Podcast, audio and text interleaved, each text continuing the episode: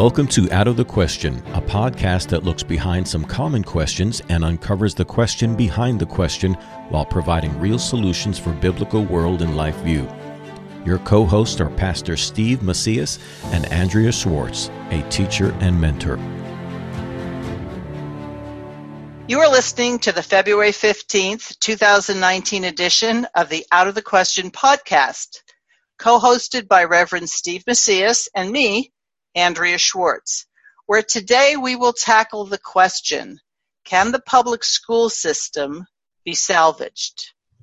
Now, by way of some background, let me say that my parents were the children of Italian immigrants who came to the United States in the early 1900s. It was there that my father learned English while remaining fluent in Italian and recalls learning the Lord's Prayer, the 23rd Psalm, and other excerpts from the Bible in his public school in New York City. So, from my father's perspective, the schools were not anti Christian. But that's not exactly the history of public education, is it, Steve? That's right. What we discussed uh, this past week with our Chalcedon Book of the Month Club study of the Rushdoony book, The Messianic Character of American Education, we discovered and rediscovered that American education from its foundations was intended to subvert the Christian faith. And so your father's experience is part of a, a movement that was attempting to displace Christianity from the public sphere using government education, public schools, as a tool to undermine those basic foundational philosophies. Now, we had a, a great lively discussion with a few dozen of us that were on that call, but we also had a, a wonderful talk afterwards. I did a, a Facebook Live thing. We had a few thousand people chime in on there. And what really gets to the point, and the question that, that Andrea said today about public school being salvaged, is we have quite a bit invested in the public school system, in our children's education, and there's a lot of emotional and sentiment even today. And I think that's why you chose our guest, right? Right. Well, again, for some background, there are many professing believers that actually truly consider that placing their children in state schools is somewhat of a missionary endeavor. That if they abandon the schools, that would be wrong because there wouldn't be a Christian witness. And I have to say, there are a number of Christian educators who teach in the public schools. So when we talk about state run education, we're not slamming people for the sake of slamming people, but we do know that there are parents who merely like the convenience of having their kids go to public schools and they haven't really associated any societal ills or trends with the institution itself right? They've bought into the, the modern idea that education is largely just a product. And if uh, it looks and gets the job done, then that was really the purpose of it anyway. And so I think not only are they attracted by the convenience, but you know, the cost of public education doesn't cost an arm and a leg like a private education. And there are many public schools that get their children into public universities and they see it as a pathway to great jobs. And so, like you said, there are parents who, one, look at it as a public schools do the job I want them to do, and that is give my child you know, an entrance to the job market, or that public schools aren't as bad in their neighborhood. They often believe that. Or they believe that public schools are their only option because they're so uh, intimidated by homeschooling or Christian education pricing or structures. Right. Well, today we have as our guest an educator, Carol Ayala, who has spent 20 years in teaching primarily kindergartners and younger. But recently, her educational pursuits have taken a different form as she became personally knowledgeable regarding just how unchristian and anti-Christian the public schools have become. She's joining us from Texas. Thanks for being with us today, Carol. Well, thank you for having me it's it's a pleasure to be speaking to y'all today, and I hope that I have something that I can share with people that they can definitely use. So, why don't you just tell us a little bit about yourself, and then why I even wanted to talk to you? I mean, there are lots of teachers out there. What makes you unique in the kinds of things we're talking about today? Well, I've been married for 31 years and I have two grown sons that are married. They're young, but they're they're they're married. And let's see, I I taught mainly in, in traditional public schools, but I have taught some in private Christian schools, a couple of them. I dabbled a little bit in homeschooling when my kids were preschoolers and had many homeschooling friends. But I never believed there was only one way to school. And I always believed that the parents were the first teachers and had the primary responsibility of, of educating their children. And so when when in 2015 and 16 uh, my 20th year of teaching because I had stayed home with my kids off and on for a long time. Welcoming schools was brought into my my public school. Um, I had a lot of questions. Okay so tell us what welcoming schools is. It sounds like a wonderful thing. Oh yeah it's welcoming right? Right. Oh it's a great name. Many things that I found out that welcoming schools is that it's a program that is designed that was primarily designed to target elementary school age children by the Human Rights Campaign, the largest LGBT political lobby group in the country. And and their their goal is to normalize and to bring in you know, the idea that the lifestyles, the LGBTQ lifestyles are normal. It's like a anti-bullying program. So when they brought that to our campus here in Austin, I didn't know anything about it. I had never heard of, of it before, but it was obvious to me that the goal was to normalize those behaviors from from that community in pre-K. And and this is targeted towards preschool, kindergarteners, first grade, second graders. This is a curriculum meant for kids who are four or five years old to start learning about homosexual sexual relationships, correct? Yes, it actually targets, uh, they'll say it starts in kindergarten. It's actually an elementary school, so it would go up to fifth grade. And they will tell you, as we had many conversations, it's not a curriculum because it's a program the reason that's so important is because anybody that's involved in education knows that if it's a curriculum, it has to be approved by someone. It has to be vetted. It has to meet some guidelines, particular guidelines that are by the district or the state. And so it's not a curriculum, it's a program. And so the program's able to kind of Trojan horse its way in without getting the approval of the school board or or the parents and just kind of be foisted on the students, maybe without the parents' knowledge? Absolutely, absolutely, and that is that is what disturbed me and and caused me to do something about it was because after the six hours and six different trainings throughout the, that whole year, um, I asked the trainers when were we going to let the parents know, and their you know answer to me was they hadn't even thought about that and that was problematic for me. Yes, certainly. Uh, a little bit of background on me. I, am a principal here in Silicon Valley at a Christian school, K through six, and uh, we have regular parent interaction on our curriculum. And I imagine that if I introduced anything new, I would have a meeting or a parent organization show up at my front door. I imagine that if parents in your school district uh, heard about this program, they'd probably have some strong opinions about it. They sure they sure do, and they sure have. It was at that time that at the end of the school year that I uh, decided to leave my job and without retiring, and I knew I had to do something about it because my number one motivation was that parents did not know what their children were being exposed to, and that was not right.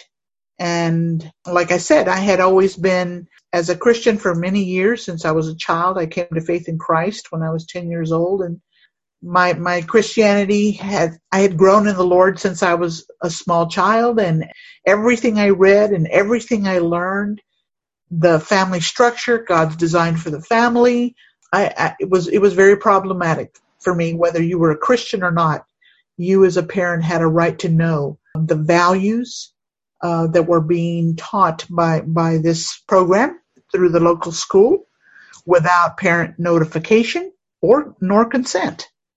So let me ask a question here, if I may. So little children are not secret keepers very well. They don't keep secrets very well. So, how was this program presented to them?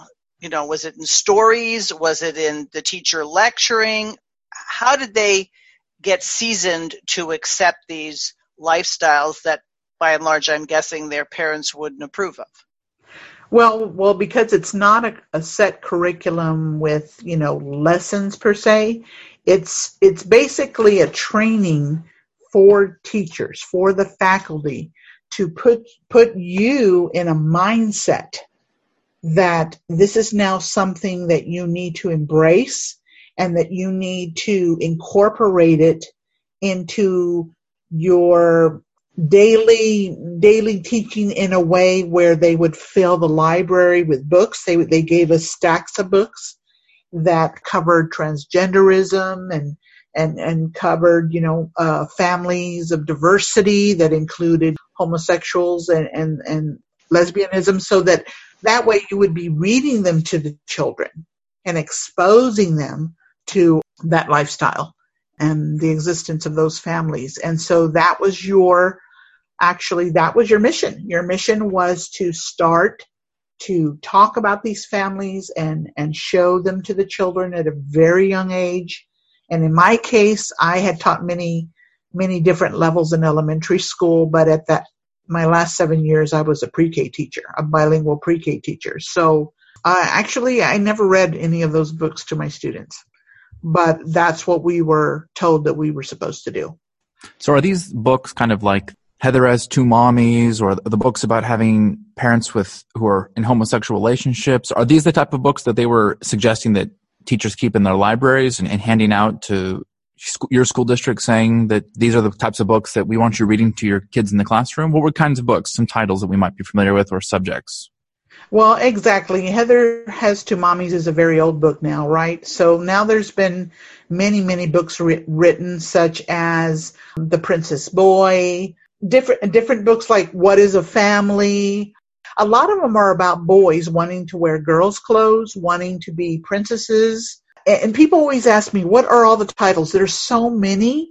Like they even have one of the major books is about Jazz Jennings, right? That has her own TV show. That would be put in the library and you would use it in an upper level, like third through fifth, and you could do a study on it and read it as a class and watch a video but the best place to find all those books are on welcomingschools.org. So that's why I just tell people, well, if you want to know what your library is full of and what your kids may be exposed to, go to their website. They have all the titles.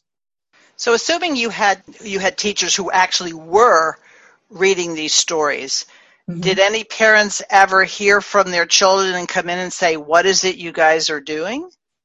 Not that I'm aware of because people weren't talking about it. The teachers, they weren't talking about it like my grade level team. We didn't, since you pretty just much work with your team, we never really talked about what we were doing. And I think it was a problem that the teachers weren't necessarily following what we were told to do because then the school started to say, okay, now we're going to get the counselors to do it. And we're going to, they when we would have a faculty meeting, they made a point to say that they knew who was checking out the books because they had them featured on special shelves. So I think I cannot personally say that that happened in pre-K. That doesn't mean it didn't happen with older children, but I knew that the the administration was very keen as to that they they knew they needed to promote it a lot more. And so this is obviously something that you took a stand on and uh, has affected your career and, and your livelihood.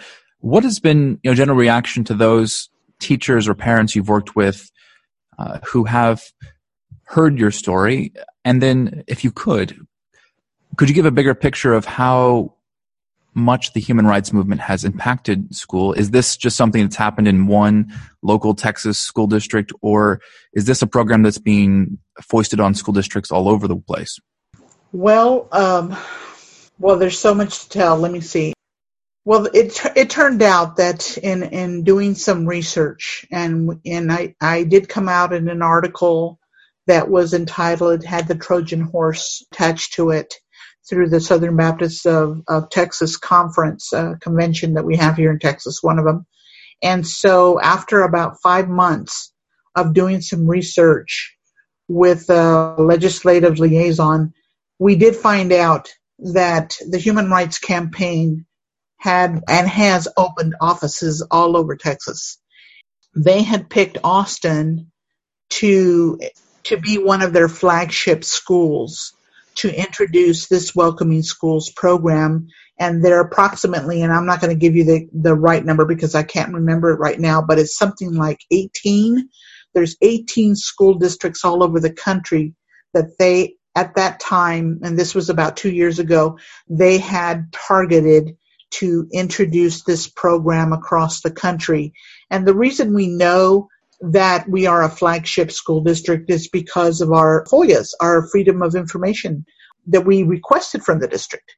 And so we read their emails and we've got to, we, we read the, some correspondence between the Human Rights Campaign, which our district was denying that they, and this is Austin Independent School District, they denied that they had a relationship like that with the Human Rights Campaign, but we were able to get the uh, public emails and to verify that and to learn that this is happening all over the country. Just recently, I'm trying to think which state it was, but they did introduce welcoming schools in another state recently. But there was a parent, and this just came out last week.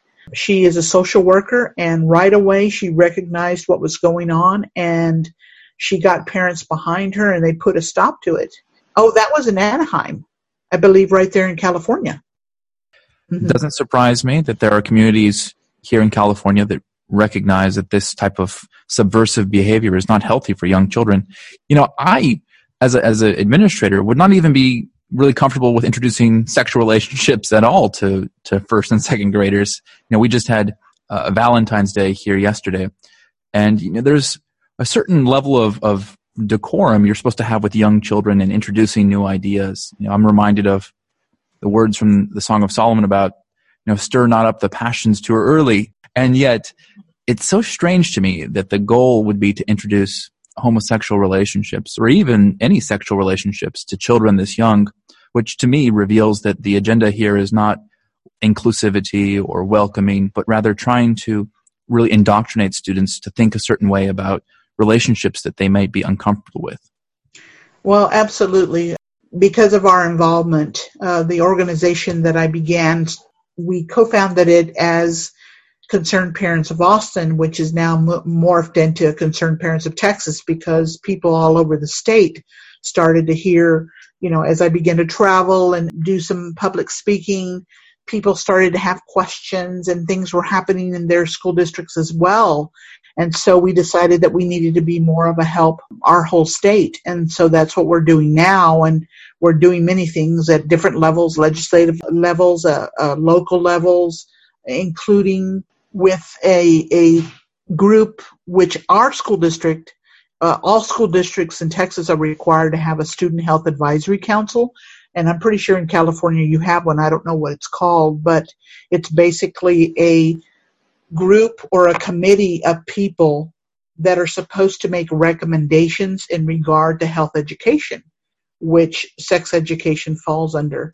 And so we began to see here in our own school district that welcoming schools was just the first step to introduce these lifestyles and and to indoctrinate and normalize it in our you know in our schools starting in pre-K because just one year later, after I had started to speak out about this, we found out that they wanted to start graphic sex education or comprehensive sex education starting in kindergarten here in this school district.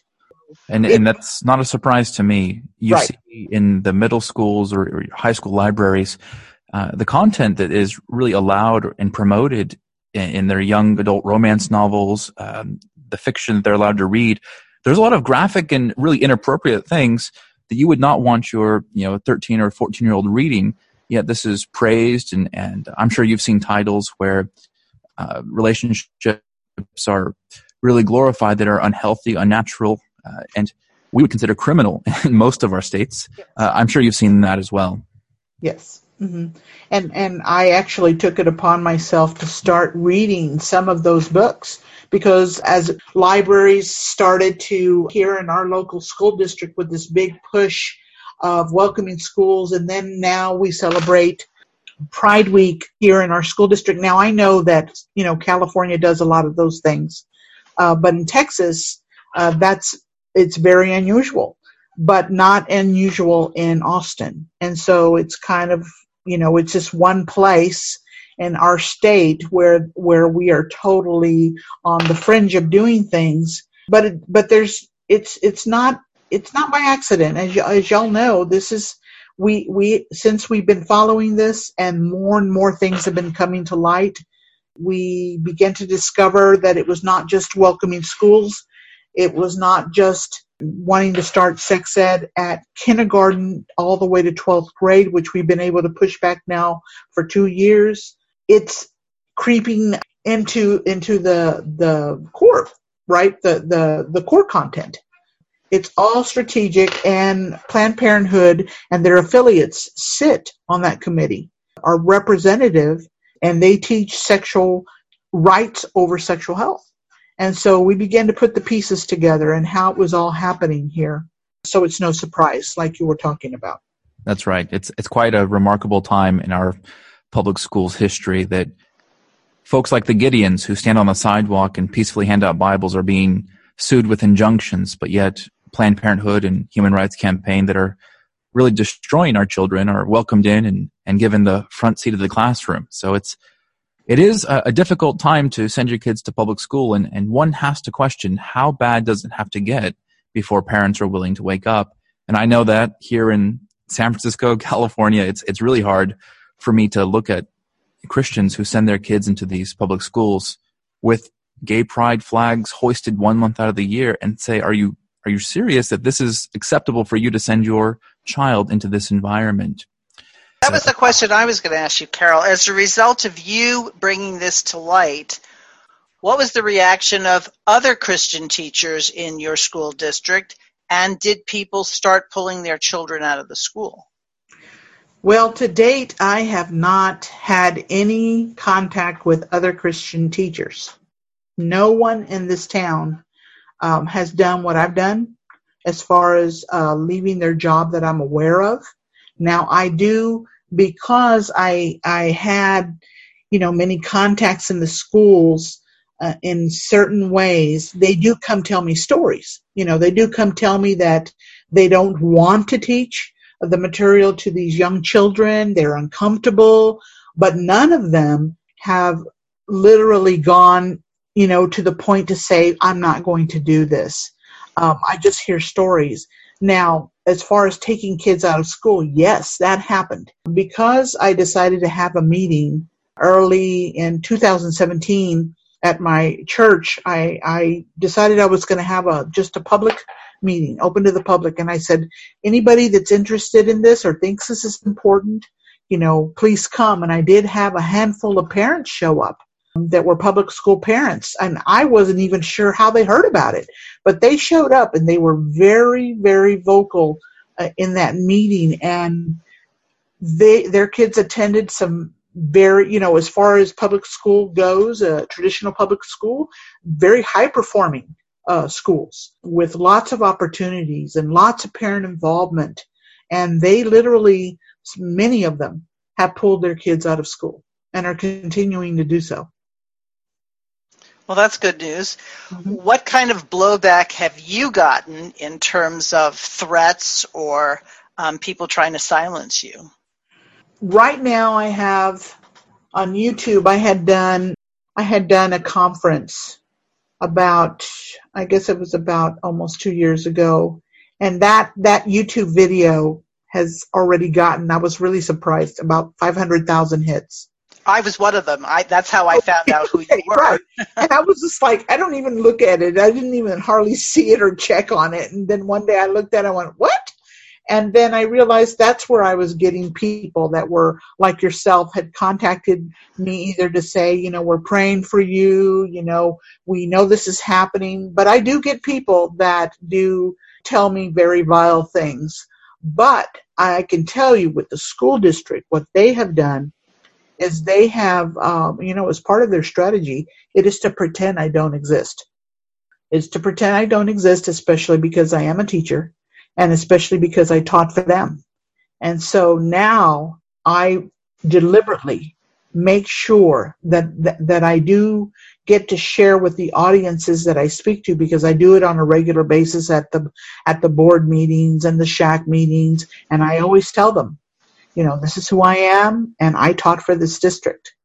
And this is why I'm doing what I'm doing. And I'm, now I make it a point because I think it's very powerful that parents know, anybody that's listening knows that that the reason I'm sharing this with the public is because they're afraid because I'm in a, in a really big way I'm speaking for parents who for whatever reason and there are many are not speaking up.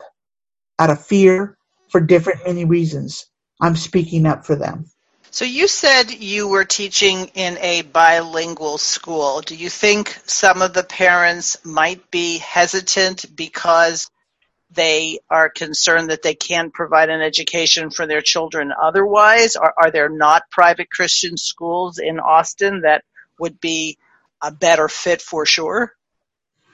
Well, uh, I can tell you that in the bilingual uh, Spanish speaking population, number one, they don't even know what their rights are as parents. They have no idea what they can and cannot do. Uh, a lot of them, of, of, of course, won't do anything because number one, they believe that it, from coming from their countries, teachers are highly respected, and you're like a doctor or you're like an attorney and so they believe that you know best. They do, and and so they they they trust teachers. Uh, they trust a teacher. They feel that you know what you're doing and you're the expert, and so they have this really big amount of respect. And they don't know that they have rights. They don't.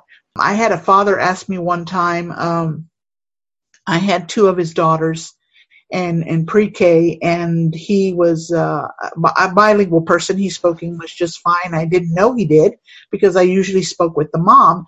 And one day he was at the school and he saw a yoga sign on our PE classroom.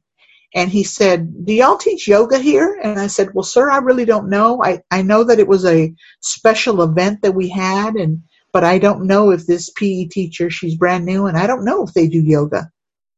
And I remember he looked at me and he was like, he didn't like that. And I and I remember telling him, sir, I said, you could you could say that you don't want your daughter to participate in that. I said, she is your daughter. And he just looked at me with this look like he that had never crossed his mind. And so I um these parents are not going to speak up because frankly so many of them in, in my short years in bilingual education of only seven years, I can tell you that they have they have been bought off to a to a level that they are not going to speak up or say anything because they're afraid they're going to lose out on opportunities or things that they are given. What sort of things are they given? Well, you you know they're they're on all kinds of programs. There are all kinds, uh, you know, lunch programs and extra programs, Christmas programs where you get special presents from people who have means to share with others. They they are given so many things and stuff that they're not going to want to say anything for fear that that's going to number one bring attention to them and this has just been my take. This has been what I, what I've learned, and people have shared with me uh, because many of them are illegal. Number two, because they and even if they're not illegal, they have many illegal relatives, so they don't want to bring attention to that. Another thing is they think they're going to lose out on something. Their kids are going to not get these special programs, or they're not going to. They're going to uh, lose out on some things that they are given. I know at my school, as a Title One school, We gave kids clothes. We gave kids Christmas presents. We gave kids organic fruits and vegetables. We, I mean, it, it, it was, it almost seemed endless at times. And so you're not going to say anything because you're not going to want to miss out on that. And how about the teachers? Do you think the teachers don't want to lose their pension? They don't want to lose their retirement, so that's why a lot of them just kind of go along with the program? Of course, of course. I mean, I totally understand it why teachers don't speak up because they have to make a living. For instance, they had a, uh, just an example. Just recently, uh, they had a parent survey because we had brought up some attention to the district that they were not listening to parents and they were not getting a diverse voice from the student population's parents. And so they decided to come up with this parent survey. And the parent survey included staff, it included high school kids, it included taxpayers. And we are a school district district of approximately 80,000 students. However, only 5,000 people plus a few more did this survey and I called them out on it, uh, concerned parents, we called them out on it. This is not a parent survey. Since when do teachers, staff, high school students, and taxpayers are, why would that be called a parent survey? Teachers told me that they were coerced to do it. That when they did not want to fill in some of the blanks because they felt it was inappropriate, they were told by their administrators, you will do it. You will fill it out. Yeah, this is the great irony of, of what has now become human rights anti-bullying campaigns have used these kind of coercive, manipulative efforts to kind of force their ideas down the throats of staff and parents and students. You know, the anti-bullying or anti-hate campaigns have really instigated a lot of bullying and um, hate towards you know, traditional Christians or folks with traditional values. Mm-hmm. It's not really an inclusive program if parents and those with traditional voices aren't welcome at the table. It's really an unfortunate uh, series of events. Well, I have a question for you, Caryl, mm-hmm. and I, I really mean this sincerely. The homosexual transgender thing is what kind of got your attention. But for years, you were teaching in a school that wouldn't allow the Bible, wouldn't allow the name of Jesus Christ. Prayer was prohibited. What do you think it was that had you say, wait a second, this is not unusual. This is like a progression of what's been going on. Well, what do you think was your epiphany? Well, I guess I can tell you that for all those years that I was teaching in the traditional public school, I knew that I couldn't share my faith with the children, and I didn't. I followed the law. And whenever a child had a question about Jesus or Easter, I would always tell them, I would say, you need to talk to your parents about that. And they will tell you what you need to know because that's exactly where I defer to as the parent is the teacher and it's up to the family to decide those things. Now, did that mean that I did not share with my parents? Absolutely I did. Many, many times throughout all those years parents, I established a relationship with my families so that they would come to me and they would ask me about my faith. And many of them would ask me to pray for them and they to pray for their children. They would come to me in tears because I had established this kind of rapport, rapport with them. Because as it turned out, those last seven years as a pre-K teacher, many of them were very young and needed a lot of direction. And so I saw that God had opened those doors for me to share with them. And today I'm still, just like even on that YouTube video, I'm still friends with some of them. And they still look to me when they have questions about faith and I'm able to share with them and that door's still open. But I guess the epiphany for me was all that time I had been trying to teach not just these children, but these parents that they were the deciders and the primary educators of their own children and that they needed to get engaged. Here I was with a population that desperately needed to know that they could they could determine and help their kid be the best and the most that they could. And many times I would have conversations with them and I would say, You mean you left your country and your family and your parents and all your relatives and you come over here for whatever reason you came over here and you're not you're not taking the biggest opportunity for your child this is this is the greatest country on earth. You have to take it and you have to, you know, grasp that and take it and teach your children then to be sabotaged finally with the Welcoming Schools program and the training to listen to them say that those parents really didn't know what was best for their kids, but, but that the schools do. And so I thought all this time I've been teaching these, these families to, to be more involved and to, to take you know, respons- their, the responsibility, God-given responsibility for their own children, for the, to be the district to finally say, no, all along, that's not what this is about. That was my epiphany, I guess. Yeah, right. and I, I think you're right on point with that one too. You know, what's really uh, troubling about these new programs is that 30 years ago, 50 years ago, a program like this would pop up in a local district and not only would the culture of the community reject it, but it would be a local program. What's the problem today is that counties and states and the federal government have kind of colluded and that government is now running large portions of our curriculum. And so any changes that happen in California show up in textbooks in Arkansas because of how uh, connected these curriculums have become and how centralized the education system has become. Today we talk about common core and things like that that are happening at a, a, national level that education is moving in a certain direction and it's being centralized from the federal level. Now in the past that was kind of a game of football. If it was a guy who agreed with your policy then you might have the education policy go your way a little bit i think a lot of conservatives felt this way with uh, george w and no child left behind but what I think is really lost is going back to that original intention. You know, John Dewey, the architect of modern public education, had in mind the exact same programs that the Human Rights Campaign is enforcing today.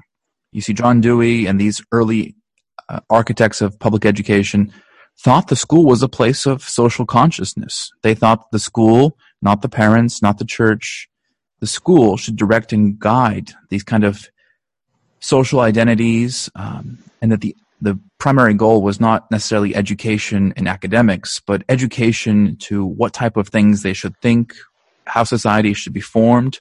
And so public education from as early as the 1920s, their goal was to insert a new idea of what it meant to be uh, educated, new idea of social democracy, a new idea of social identity. And so now today, we're seeing that this kind of vehicle has not only been hijacked, uh, but it is now in you know high speed heading towards the, the cliff of perdition with not just uh, reckless social ideas, but really harmful homosexual, pedophilia, transgenderism, teacher student relationships. Uh, all these things are the natural trajectory. And I don't think there's a way to turn the ship around. It's, it's too centralized, it's too entrenched I think the only way is for students to get out. It's definitely full blown. There's at least in our district for sure, where I do see that there are still hope is in small places, small districts where people really do their voices heard and parents are running the school districts, you know, and, and I'm sure that's all over the place. But even in our school district here, it wasn't just just welcoming schools you see, I saw myself working, you know, I was working 50 to 60 hours a week, you know, as a principal. You know, you know what I'm talking about. So I'm working and I'm just trying to do my job and, and trying to bridge the gap with these children that I have in this Title One school. And I'm trying to help them academically at least come up to par, right? To the basic, basic level. So all I'm doing is working. I'm not paying attention to all this other stuff all the the school board and and and yet when I when I decided when I looked at this completely, I began to see all the other moving parts. I began to see the mindfulness that came in with this as well. and the social emotional learning and I'm having to take records of my pre-K students as to whether they can look me in the eye and when I speak to them and how are they treating their other kids in the classroom and keeping these private records on their behavior. And so I'm seeing it just explode. Does that make sense? Oh, you definitely, definitely. Yes. I think one of the last bastions of getting a lot of this stuff through, what you're talking about, you know, John Dewey, is that it was taking place in high school, it was taking place in junior high, but it hadn't yet come totally into elementary. And yet that's what I was beginning to see all the moving parts. And I wasn't seeing a lot of it in in early childhood because, you know, you gotta admit, you know, this is these are four year olds, four and five year olds. We're not getting into curriculum per se like a third grader, fourth grader, fifth grader, even in elementary school. So yeah. I have a question. Okay, I always have a question. okay. This seems to me, and I'm sure Steve will agree, a wonderful, amazing opportunity for churches to start schools and to have Christian schools founded, whether they were church schools or not. I imagine you went to talk to churches about this issue. Mm-hmm. What kind of response did you get? Well, I wish I could say it was favorable. This is the way I saw it. When I started to go visit churches, I would just knock on the doors and I realized I needed to go to all sizes of churches. And I knew that smaller churches like 200 and under, I could pretty much go to that church building and try to speak with someone because they were small enough, they were more personable, right? That was my thinking. And so some of them I actually did. And I told them literally, I said, look, you know, I'd say, Pastor, I'm not taking a lot of your time. If I, if you'll give me 30 minutes of your time, I said, I am just a messenger and I'm here to tell you that the house is on fire. Something's going on in the schools and the people in your congregation are sending their kids there and you need to know this. Don't you want them to know? And over and over again, they did not want to know. They did not want to know. Apart from a few very brave pastors, such as my own pastor and a couple of others, even though they would say they were, they understood, even though they did say they did side with scripture, they did not want to deal with it. So that's, that's the norm, actually. What do you think was the reason that they didn't want to do it? That they had public school administrators in their congregation, or they didn't want to have people divert funds to private education that might come away from the church? What was your take on why they were unresponsive? I'm no expert, but the you know I started I started a church in my house 22 years ago. It was a very small, started by eight people. It's not a huge church. It's probably about 150 people now on seven acres on prime property. But I can tell you that was the first thing that came to my mind that they had buildings, that they had, you know, have to pay the AC, that they have utilities to pay and staff to pay. And they did not want to lose people. And that's the first thing that came to my mind.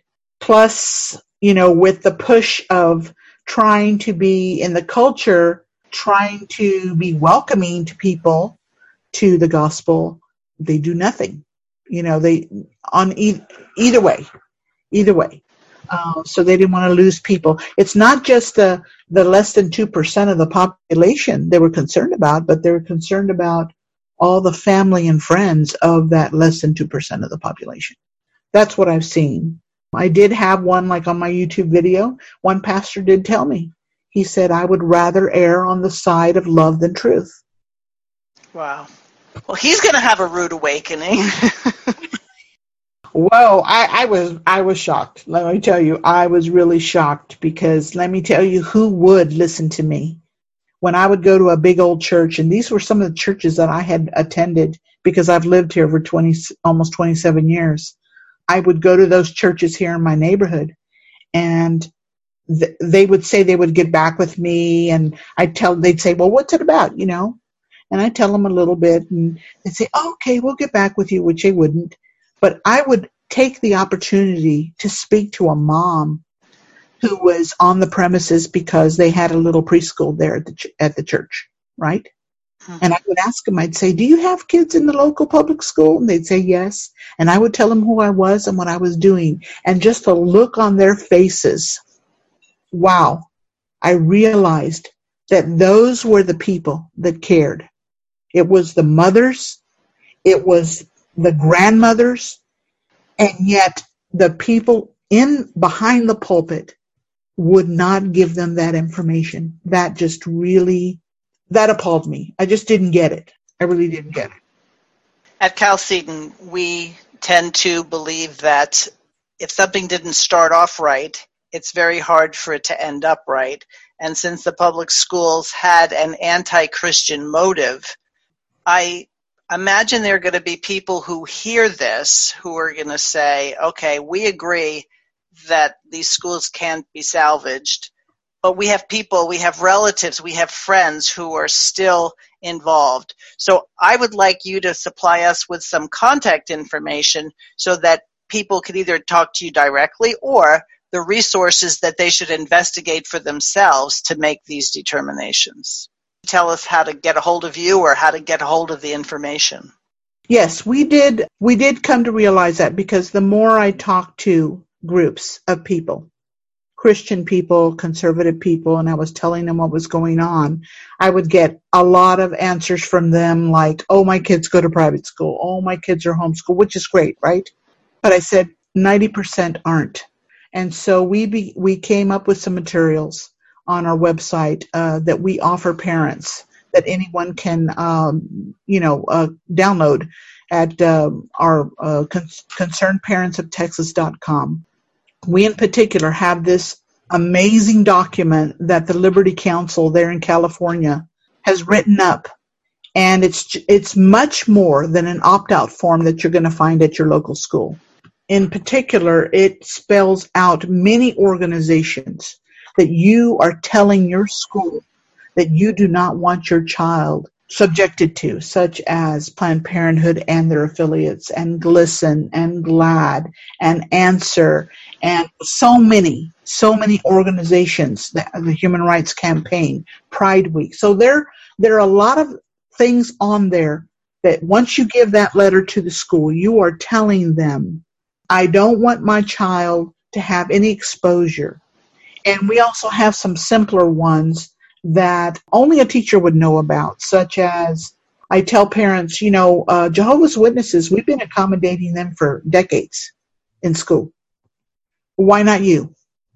Why not you? Why, why, why don't you say, just like a Jehovah's Witness, I need an alternate space? I need an alternate space for my my child.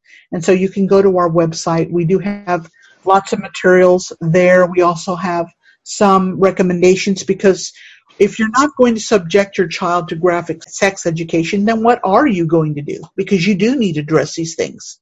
And so we do have some materials on there that we do recommend, and we're getting ready to add more that are will be in, in available in Spanish as well.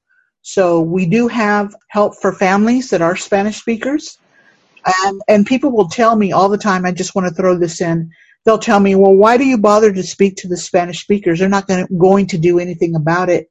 And the truth is, I said, when God tells me otherwise, mm-hmm. I'm still going to do it. I said, because guess what? When the Lord created us, He created us where we are because we alone have the ability. He gave us the ability to reach people that only we can reach, wherever that is. And so God opened that door. And so we have our materials also available in Spanish for Spanish speakers. So we want to reach everyone. So they can get a hold of us. Plus, they can go to our Facebook uh, page and like us and follow us. And at our website, they can contact me if they, they want to talk to me personally. And they can look at those YouTube videos if they would just put in Concerned Parents of Texas or my name, Caryl Ayala, C A R Y L A Y A L A, then they'll the videos will come up. Steve, do you have any closing thoughts for Caryl or for our listeners? Well, for our listeners, you know, I just want to piggyback on what, Caryl said about those of us who belong to the Hispanic community and the need to reach them. Here in California, I think it's very important. I was on a conversation yesterday about the state of California's Catholic schools. You know, they're in the same place. They're run by radical pro-left nuns and, and priests who want to teach the same thing, even in private schools. And so this is a battle we have to fight, not just in uh, public schools, but also in Catholic schools. And it's a shame because this is uh, the next generation of education really needs to take a step back and look at you know, what is the point, what is the goal, what is the uh, objective here, and perhaps it's going back to documentaries that were done a few years ago. I know Colin Gunn did one uh, called Indoctrination. Perhaps it's going back and and reevaluating our communities. You know, are we serving the Hispanic communities best by sending them to public schools? Or do we really need to refocus on our outreach? This should be a, a mission and focus of the church. Uh, Spanish speaking communities aren't going away anytime soon, especially in Texas and California. This could be a, a great mission field for Christians dedicated to reconstructing society. And of course, we'd be remiss if we didn't mention that a lot of these answers and, and problems were predicted in Rushdoony's books, whether you read his book, The Messianic Character, or if you read his philosophy of Christian education, Rushdoony was predicting that the next step was Marxist philosophy, followed by sexual philosophy, followed by everything that we're seeing today. This was the, the necessary road that it was coming to. And so the only way back is going back to Christian foundations. And I can add that at Chalcedon, if you put my name in in homeschooling, there are plenty of articles, there are plenty of videos and audios that deal with helping people get started. You know, in a very real sense, Caryl, Steve, and I work in different theaters, but for the same goal, furthering the kingdom of God. I imagine, Caryl, that there are people who will be listening who are teachers and say, okay, what should we do? How could we do it?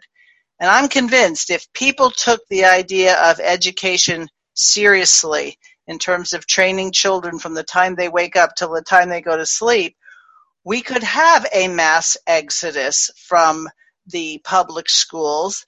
And instead of being concerned that the witness isn't there anymore, we should be that the light will go out and people will come to these newly formed schools. And I really hope that people listening realize that that's the future. The future is that we train people from the earliest of ages and their parents to love the Lord Jesus Christ with their whole heart, mind, soul, and strength, and they will be the best educated people there are. That's right. Well, Caryl, thanks for taking the time. Thank you for having me. Listeners, if you would like to comment on this podcast or make some recommendations for future ones, you can email us at outofthequestionpodcast at gmail.com. Thanks for listening to Out of the Question. For more information on this and other topics, please visit chalcedon.edu.